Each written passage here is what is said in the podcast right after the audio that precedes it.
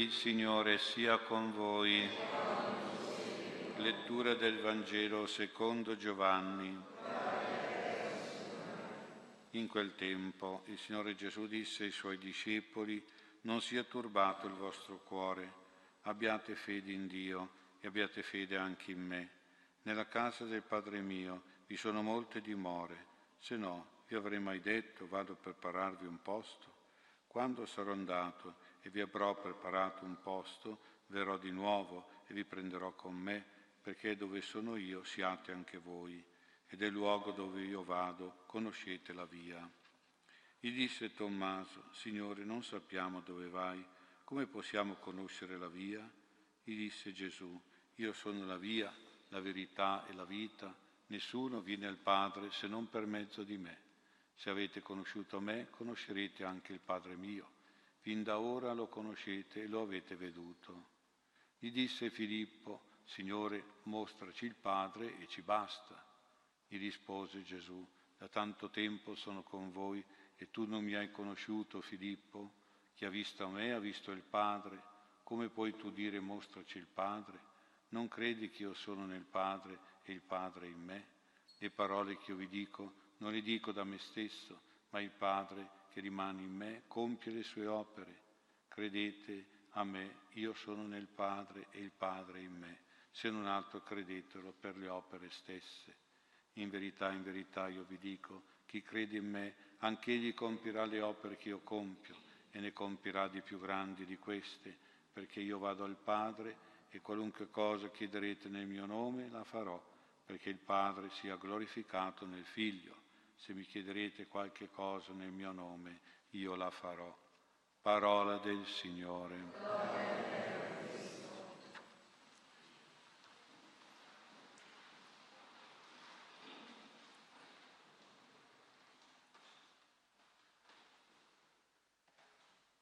Sia lodato Gesù Cristo. Oggi vediamo come il cuore di Gesù si è riflesso, si è impresso nel cuore di questi due apostoli, Filippo e Giacomo, perché anche noi dobbiamo imitare il cuore del Signore per essere veri suoi discepoli come questi due santi apostoli.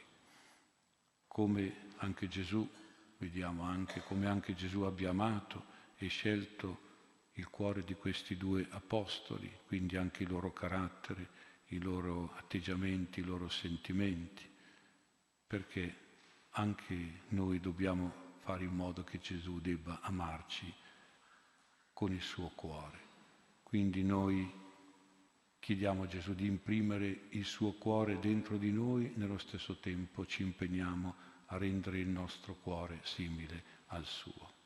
E vediamo allora questi due apostoli. Innanzitutto partiamo da Filippo, possiamo definirlo come l'apostolo delle pubbliche relazioni di Gesù l'apostolo amico che crea attorno a Gesù una cerchia di amici che fa in modo che Gesù abbia questi buoni rapporti sociali, diciamo noi oggi.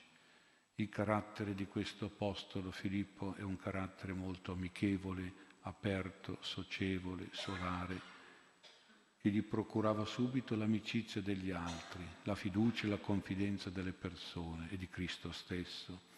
E così di carattere capace proprio anche di portare nuovi amici al Signore, di reclutare nuovi apostoli a Gesù.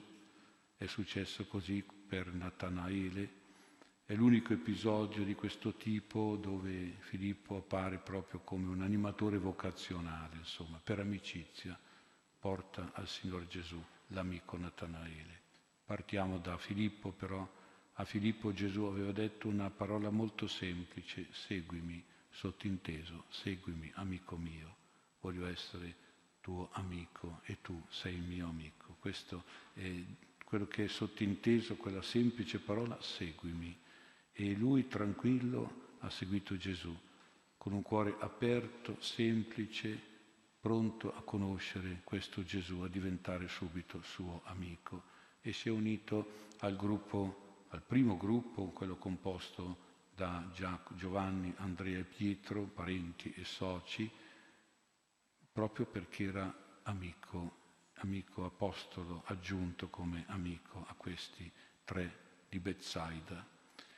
Ma Filippo è subito comunicativo, subito conquistativo, non vuole solo conoscere Gesù, ma vuol far conoscere Gesù anche a Natanaele, suo amico. Lo incontra e subito gli dice abbiamo trovato il Messia, lui è sicuro di Gesù. Ecco perché l'amicizia fa vedere veramente le persone per quello che sono. Comunque abbiamo trovato il Messia di cui si parla Mosè, i profeti, e Gesù, figlio di Giuseppe di Nazareth, e Natanaele era un po' scettico, da Nazareth può venire qualcosa di buono, si vede che c'era una brutta fama sulla quella della gente della città di Nazareth.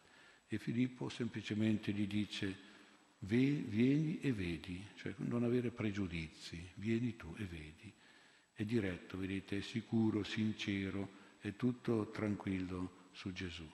È Filippo che porta Natanaele a Gesù, lo presenta a Gesù e ne fa Gesù subito un elogio di grande rettitudine, ecco un israelita in cui non c'è falsità.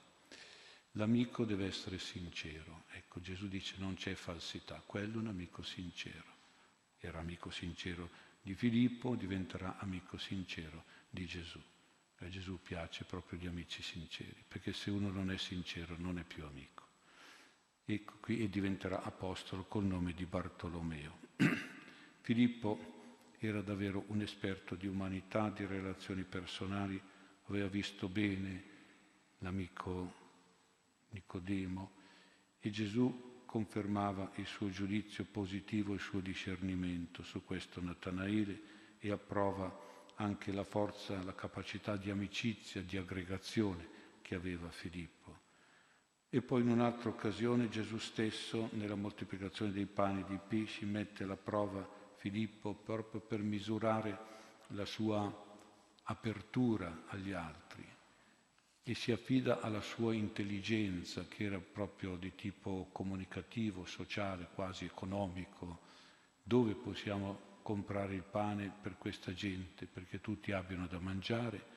E Filippo ragiona dicendo 200 denari di pane non bastano perché ciascuno abbia un pezzo, quindi ha fatto un calcolo capace proprio di vedere la realtà sociale che aveva davanti e Gesù gli fa capire che questo suo cuore generoso e provvidente sarà capace di distribuire tantissimi pani e pesci, anzi da avanzarne anche in dodici canestri. E così la mente e il cuore di Filippo prendono una dimensione più larga, più generosa, che è tipica del cuore di Gesù. E quindi gli allarga la mente e il cuore verso i bisogni della gente, non per fare dei calcoli umani molto pratici, ecco, ma calcolare proprio anche la provvidenza di Dio, l'amore di Dio che può raggiungere e dare provvidenza a tutti, a tantissime persone. Ecco qui che pur essendo aperto di cuore Gesù lo rende ancora di più generoso, ancora di più provvidente verso gli altri. Il carattere di Filippo doveva essere anche molto gentile, molto signorile, molto disponibile a tutti e anche attivo e intraprendente, tanto che un gruppo di greci si è rivolto proprio a lui, potevano rivolgersi ad altri apostoli, invece hanno capito subito il tipo che era Filippo e gli hanno chiesto, Signore, vogliamo vedere Gesù. Ecco, hanno chiesto a Filippo se poteva fare in modo che, di poter vedere personalmente Gesù, di parlare con lui. Ecco quindi l'uomo dei rapporti umani, anche direi internazionali in questo senso. E Filippo però con spirito anche di umiltà e di discrezione non va direttamente lui da Gesù per questa ambasciata, ma eh, si consulta con un altro amico, con Andrea, si informa Andrea di questi greci e insieme vanno a riferire a Gesù che questi greci lo volevano conoscere, volevano parlare con lui. Ecco, vedete anche qui la, la signorilità, eh, l'apertura, la disponibilità, intraprendenza di Filippo. E poi Filippo è anche semplice e diretto, dire, diciamo schietto e sincero. Quando Gesù durante l'ultima cena parla del Padre, abbiamo sentito nel Vangelo, esce con questa frase famosa, Signore mostraci il Padre e questo ci basta. Ecco, quindi era un po' sbrigativo anche, era certamente più per le relazioni esterne di Gesù con gli altri, più che non attento alla, diciamo, alla natura interna di Gesù, alla sua relazione con il Padre. E Gesù un po' lo rimprovera perché dopo tutto il tempo in cui lui era stato con i discepoli, Filippo non aveva ancora capito che Gesù e il Padre sono uno nell'altro, per cui chi vede Gesù vede il Padre. E Filippo quindi, però in ogni caso questo Filippo, al di là di questa sua incomprensione di Gesù, perché era un tipo più sociale che non intimo, ecco, al di là di questo dimostra la sua volontà di familiarità, anche di avere un rapporto diretto di amicizia addirittura col padre e faccelo vedere e dopo così, e beh, basta, è risolto tutti i problemi. Eh? E quindi poi Gesù gli farà capire che attraverso la sua amicizia, la unione con lui, che lui eh, vedrà il Padre, cioè perché Gesù e il Padre sono una cosa sola, c'è una relazione intima e profonda. Ecco, il cuore di Gesù e il cuore di Filippo devono essere in profonda simpatia, affinità, corrispondenza.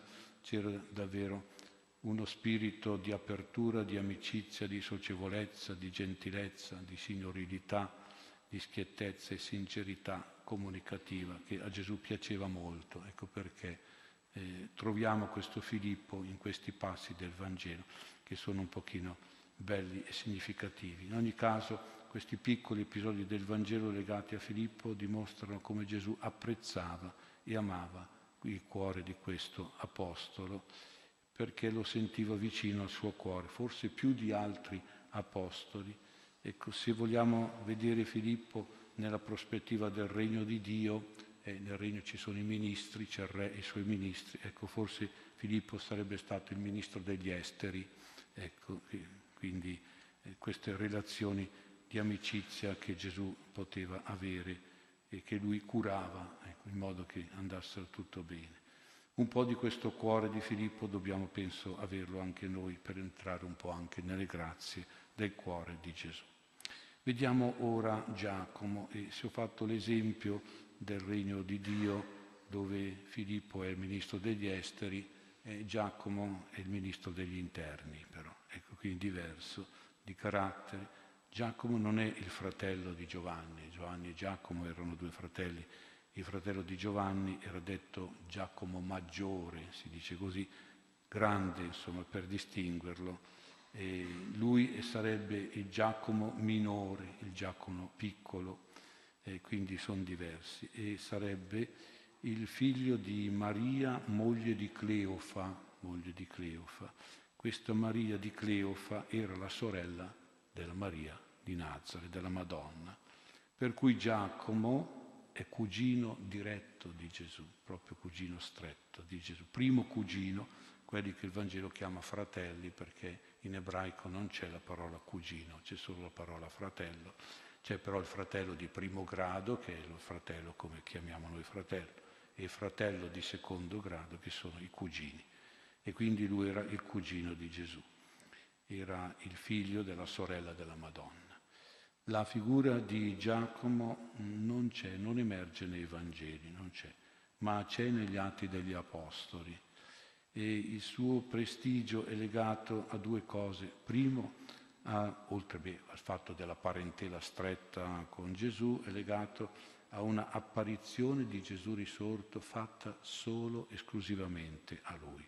E vedete che anche Gesù per i parenti ha un occhio particolare, qui essendo il cugino e probabilmente avranno giocato da piccoli insieme, insomma, era giusto che Gesù apparisse a lui. Lo dice, lo testimonia San Paolo in una sua lettera che Gesù era apparso proprio a Giacomo, un'apparizione personale, particolare, giustamente.